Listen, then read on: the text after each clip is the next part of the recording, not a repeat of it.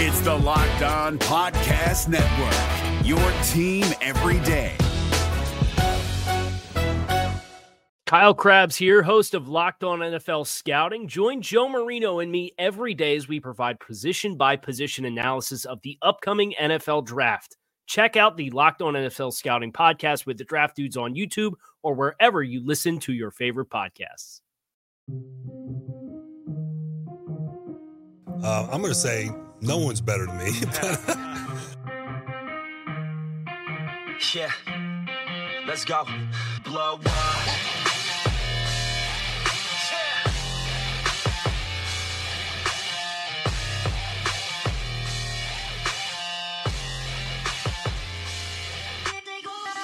Welcome to the Thursday, July 30th edition of Locked On Dolphins. I am your host, Kyle Crabbs, lifelong Miami Dolphins fan, managing editor of USA Today's DolphinsWire.com, director of scouting at the DraftNetwork.com. Thanks in large part to the Dolphins' struggles for the past 10 years, 15 years. My impressionable years have been focused on how can the Dolphins get better. I better start paying attention to the NFL draft. And uh, Brian Flores spoke with the South Florida media yesterday via Zoom, answered a slew of questions regarding Tua Tagovailoa and the Dolphins' training facilities and COVID 19 and the challenges that this team is expected to face. And he answered everything in very Brian Flores type fashion. If you've listened to any Brian Flores press conference throughout the course of his tenure since he was introduced uh, in the early months of 2019, not necessarily anything that's going to catch you off guard, but also at the very same time, pretty candid, which you can appreciate. Uh, some transparency and just stating it as it is. And, and that's one of the things about Brian Flores that I most appreciate and is most endearing to me as somebody who covers the team and uh, somebody who's not on the inside and, and has a personal relationship with Brian, but rather kind of sees how he operates from afar. And that's where we're going to start today, but we got some other good stuff to get into as well. But we got to start with this Brian Flores press availability yesterday. Brian Flores met with the South Florida media via Zoom yesterday, discussing several key storylines as the Dolphins begin to welcome their team back to Davie for the start of training camp. One of the questions asked was regarding how the Dolphins are charging Tua Tagovailoa with approaching his challenge to Ryan Fitzpatrick's starting quarterback position. Brian Flores had the following to say We're going to ask Tua to do the same as we're going to ask every other player to come in every day, having gone through the install from the night before, mentally prepared to go out there and practice, physically prepared to go out there and practice, and try and improve every day. That's all I can ask from the players.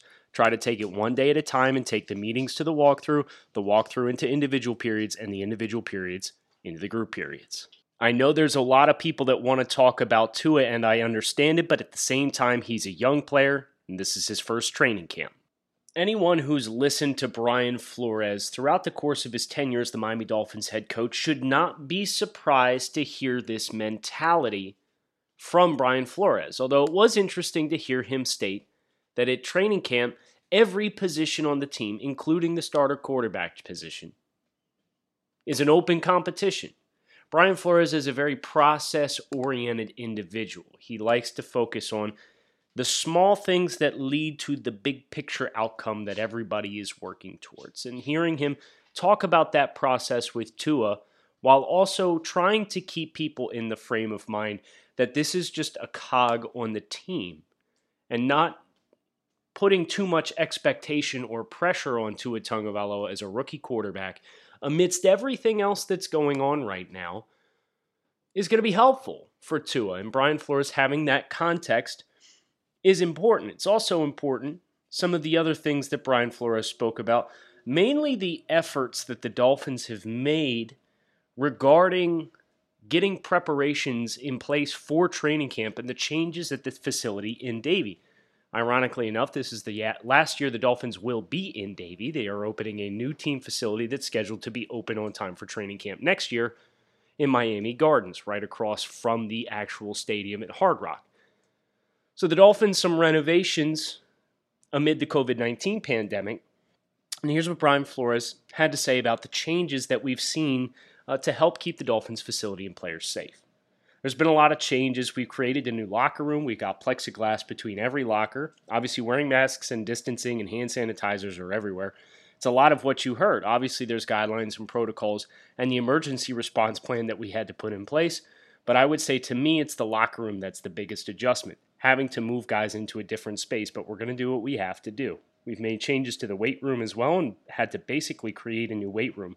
There are adjustments we've had to make. We have made them. So far, there haven't been any issues. Hopefully, we continue to get on the road we're going. The Dolphins and the entire NFL are facing a very weird year. And Brian Flores uh, acknowledged that no one has gone through what this year's NFL players will have gone through as it pertains to playing professional football. And uh, it's kind of the ultimate wild card. And and Brian Flores stated during his press availability yesterday that a lot of the responsibility for making sure that things go smoothly is on the individual players. There's individual responsibility and accountability that has to be in place for the players to protect their families, protect themselves, protect their teammates, protect their coaches.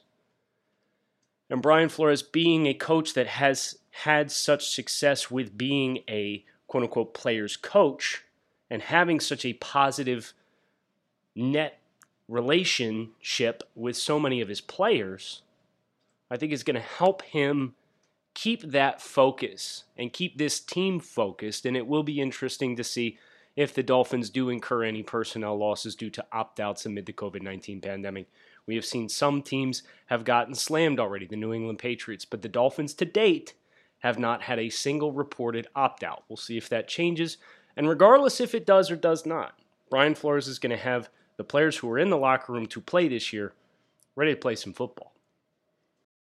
If you're looking for the most comprehensive NFL draft coverage this offseason, look no further than the Locked On NFL Scouting Podcast. Join the draft dudes, Kyle Crabbs and Joe Marino, as they go position by position through the NFL free agent class and into the star studded crop of college stars who will be selected in the 2024 NFL Draft.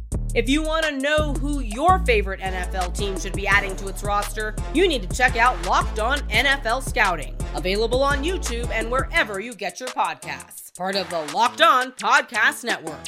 Your team every day. Of course, the biggest thing Brian Flores discussed yesterday was one very simple statement, and that it's Tua Tagovailoa will practice without limitations when the Dolphins get on the practice field. This was a monumental acknowledgement by Flores because Tua himself has said he's ready to go. And you know, Tua's therapist and trainer and agent have all said he's going to be ready to go. But don't you think each one of those people has a vested interest in, in saying the right things about Tua? Because they work hand in hand with Tua to hear it from, granted, another person who's going to work hand in hand with Tua in Brian Flores, but hearing it from the coach of the team carries a different weight. And it was a matter of fact. Tua Tagovailoa passed his physical. He is not on the pup list, the physically unable to perform list, and he will practice without limitation once Dolphins practices resume. Point blank, period. So, us as Dolphins fans, let us begin. Uh, there's been a big pushback against this, and, and I think I saw it from uh, the Miami Herald recently. Uh, the, the red shirt thing, it ain't going to happen. And they're absolutely right. Uh, if he is entering training camp fully cleared with no limitations, game on. Because if he passes his physical and he has been granted work with no limitations. Know, that was the only reason why we might handle Tua with care. Is if, well, you know, the, the hip's probably 90%, but that bone needs more time to heal. None of that, none of that exists anymore. Because you don't get from NFL team doctors, you don't get cleared for practice, no restrictions, if you need time for a bone to heal. He's back and he's ready to go. And we, as fans, now need to shift our mentality and apply what Brian Flores said about Tua, the one day at a time thing, to start looking at what the dynamics look like for Tua challenging for the starting job behind center week one. It's, it's starting to get real to hear those words come out of Brian Flores' mouth. That this quarterback competition, he, he said everything's competition in training camp. And he, he very matter of factly said what Tua needs to do. He needs to pick up the install, he needs to execute the install, and that's the key. If Tua is going to beat out Ryan Fitzpatrick, he has to execute this offense at a high level, at as high of a level as a quarterback who's entering year what, 16? Has played for a third of the teams in the league almost? Has played with this offensive coordinator as his starting quarterback for five seasons? But if Tua comes in and he does execute as high as Ryan Fitzpatrick amid the COVID pandemic, the restrictions that have been in place for getting Tua on the field to this point, for install, amid all of the extra rehabilitation work that Tua has had to do, amid the lack of experience that he has at the professional level, if Tua operates at an equal level to Ryan Fitzpatrick, the tie goes to the guy that you picked number five overall. You know exactly what you have in Ryan Fitzpatrick, for better and for worse. First two games of the year last year, we saw it for worse. The last nine games of the year last year, we saw it for better. But that is the life cycle of Ryan Fitzpatrick. Do I expect Tua to do that? No. That is a very tough ask to expect a rookie quarterback to show a mastery of an offense that he's never been in versus a 15 plus year vet who's had this offense, who's been in this exact offense for five plus years. But if he does, it's game on for Tua. It's going to happen. Should we be scared? No, we shouldn't be scared. Should we be anxious? Yes. I think there's a big difference between those two things. Because say what you will about Tua and the injuries that he has endured. The ankle stuff, he had the, the procedures, they were elective procedures to reduce his risk of further injury and to increase his recovery time frame and prevent future issues with the same injury. He's had them both done. Both his ankles have been tightrope now, right? And he had both ankles done in successive years. And within two weeks, he was starting football games. Was he as crisp? No. Let's be honest. He wasn't. When he came back against LSU, it was a game that I had the pleasure and opportunity to be at to watch that football game live. LSU at, at Alabama last year. You could tell there was a little bit of a lag in his feet. But nevertheless, his footwork was still crisp. He still showed good maneuverability within the pocket. And that gets into some of the limitations that Tua has in general as a player. Opening possession for Alabama, they're going down the field. Tua tucks it and runs and just go- goes to tuck the football away and fumbles it, and it's a turnover. And it's a back breaking early turnover on the opening drive for Alabama. Tua is not a runner. Tua is never going to be a runner. I don't care that Alabama used him as a freshman against Georgia and they they brought him in in the second half and they're running QB sweep. That's not his game. He is a within the pocket winner. Now, he's slippery within the pocket. And his short area quickness and his instinct to break that first rusher's angle, especially off the edge, blitzers and pressures off the edge, he's highly proficient at. And that kind of comes back to the style of play that we have to have as an offense, especially this year with potentially Tua rookie offensive tackles. We're going to have to lean on the ground game. We're going to have to lean heavy on RPOs, And when we do drop back passing, that ball has to be out on time. So that's why we come back to what I just got done saying. If the execution is there and the ball is out as quickly as it needs to be, you're going to mitigate the pass rush issues. And two is going to play. If he's slow, he's probably not going to play. And I think back to throughout the course of what we've been doing over the Draft Network uh, with the scouting staff. We've been studying all 32 quarterback rooms. So we have four or five scouts on staff. And I had the NFC East. So I had a chance to watch Dwayne Haskins and I had a chance to watch Daniel Jones. Throughout the course of this week, I've studied both of those players, rookies from 2019, top 15, 16 picks, whatever Haskins ended up being. And I had a chance to see them both in action. Uh, the a majority of their seasons and the dynamics and difference between Jones and Haskins from a decision making perspective and a process perspective was pretty eye opening. And it's, it served for me as a good barometer for if his decision making, even if the decision making is bad, but if the decision making process is as quick as what it was with Daniel Jones, you're going to get trapped. You're going to throw some dumb balls. You're going to kick yourself. You'll have some turnover worthy plays, but you'll play.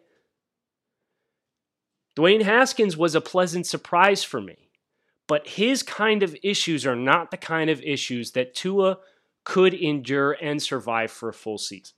When I watched Dwayne Haskins last from last year, throughout the course of my studies this week, his process was slow. He took a lot of sacks. He did not put the ball in danger beyond his first appearance. So the first appearance that he had was against the New York Giants. And Haskins threw three picks in that game, one of which hit a guy right in the face, one of his own guys right in the face, and was was tipped up in the air and intercepted. So not necessarily his fault, but three interceptions, and he should have thrown three more. But you look at the starts that he had, he started seven games and he only had a handful, four or five turnover worthy plays over the course of those seven games. He took care of the football, but his process was slow. And what he ended up doing is he ate a lot of sacks as a result. Now, Daniel Jones was sacked a fair amount too, but it's neither here nor there. Their, their, their kind of play philosophy got away from what their strength was as a football team, trying to pass the ball a whole bunch. Ryan Tannehill syndrome.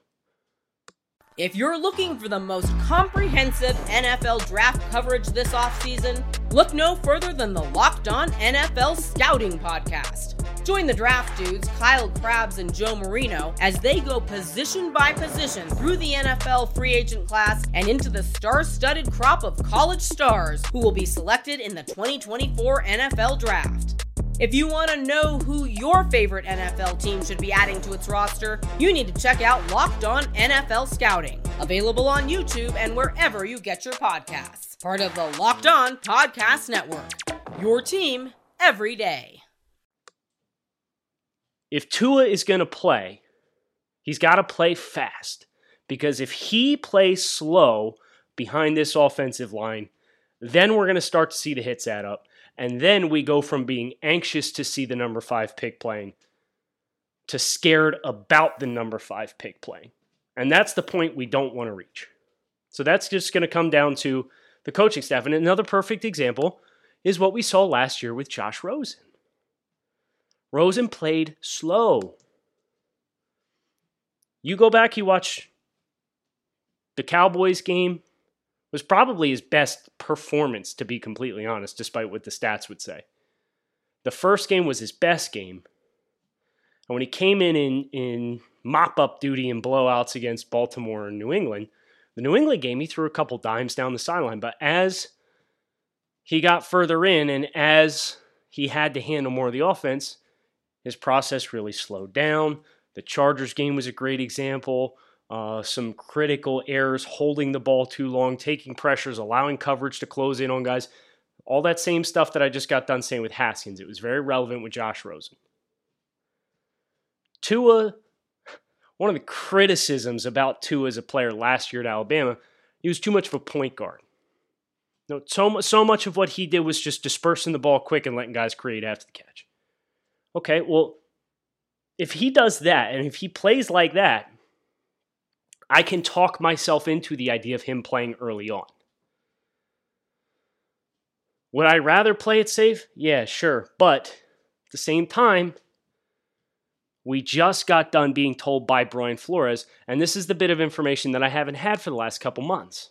So people are going to hear me, and I'm, I'm kind of changing my tone and readiness. And I think I said this two or three weeks ago as well that I was starting to kind of shift and say, well, if Tua executes, you know, I can get behind it. We now know there's no restrictions on Tua Tagovailoa. Now it's the best man's going to play. Do I think it'll be Tua? I have no idea. Fitzpatrick has every possible variable in his corner experience, experience with Chan Gailey, having gone through NFL off seasons before, having played at the NFL level before. But Tua is deemed and regarded as special. And because of that, I'm not prepared to say who is going to perform as well in training camp. But if it's a tie, I'm going with the young guy. And I am going with Tua because I know now, medically speaking, it's full systems go. Full systems go for one more show this week here on Locked On Dolphins. I hope you guys enjoyed today's episode, kind of reacting to a lot of what Brian Flores had to say regarding the Dolphins during his media availability yesterday. We had Dolphins report for the first time on Tuesday, the full team for COVID testing. Believe the expectation is we're going to get one more day of COVID testing this past week. We had seen Benito Jones, the UDFA from Ole Miss, the defensive tackle, was placed on the reserve COVID list along with Cordrea Tankersley and rookie long snapper Blake Ferguson earlier this week. That doesn't mean they've tested positive for COVID. It just means they, they either tested positive or they, or they were in close contact with somebody who has. But Benito has already been removed from the reserve COVID list. So that's a nice little bonus for the Dolphins as far as an activation goes as well. And we're going to have plenty to talk about tomorrow. I had some power to the pod questions from Tuesday that I didn't get a chance to dig into. I saw your questions. I plan to tackle your questions. I'm looking forward to tackling your questions. So make sure you hit subscribe and keep it locked in right here on Locked On Dolphins. Thanks as always for listening, and I hope to see you guys again tomorrow and Friday. Is your team eliminated from the playoffs and in need of reinforcements? Maybe it's time for a rebuild, or maybe they're just a player or two away from taking home the Lombardi Trophy. Either way, join Keith Sanchez and Damian Parson for Mock Draft Monday on the Locked On NFL Draft Podcast. They'll tell you which college football stars your team will be taking in the 2024 NFL Draft. Check out Mock Draft Monday on the Locked On NFL Draft Podcast, part of the Locked On Podcast Network. Your team every day. If you're looking for the most comprehensive NFL draft coverage this offseason, look no further than the Locked On NFL Scouting Podcast. Join the draft dudes, Kyle Crabbs and Joe Marino, as they go position by position through the NFL free agent class and into the star studded crop of college stars who will be selected in the 2024 NFL Draft. If you want to know who your favorite NFL team should be adding to its roster, you need to check out Locked On NFL Scouting, available on YouTube and wherever you get your podcasts. Part of the Locked On Podcast Network. Your team every day.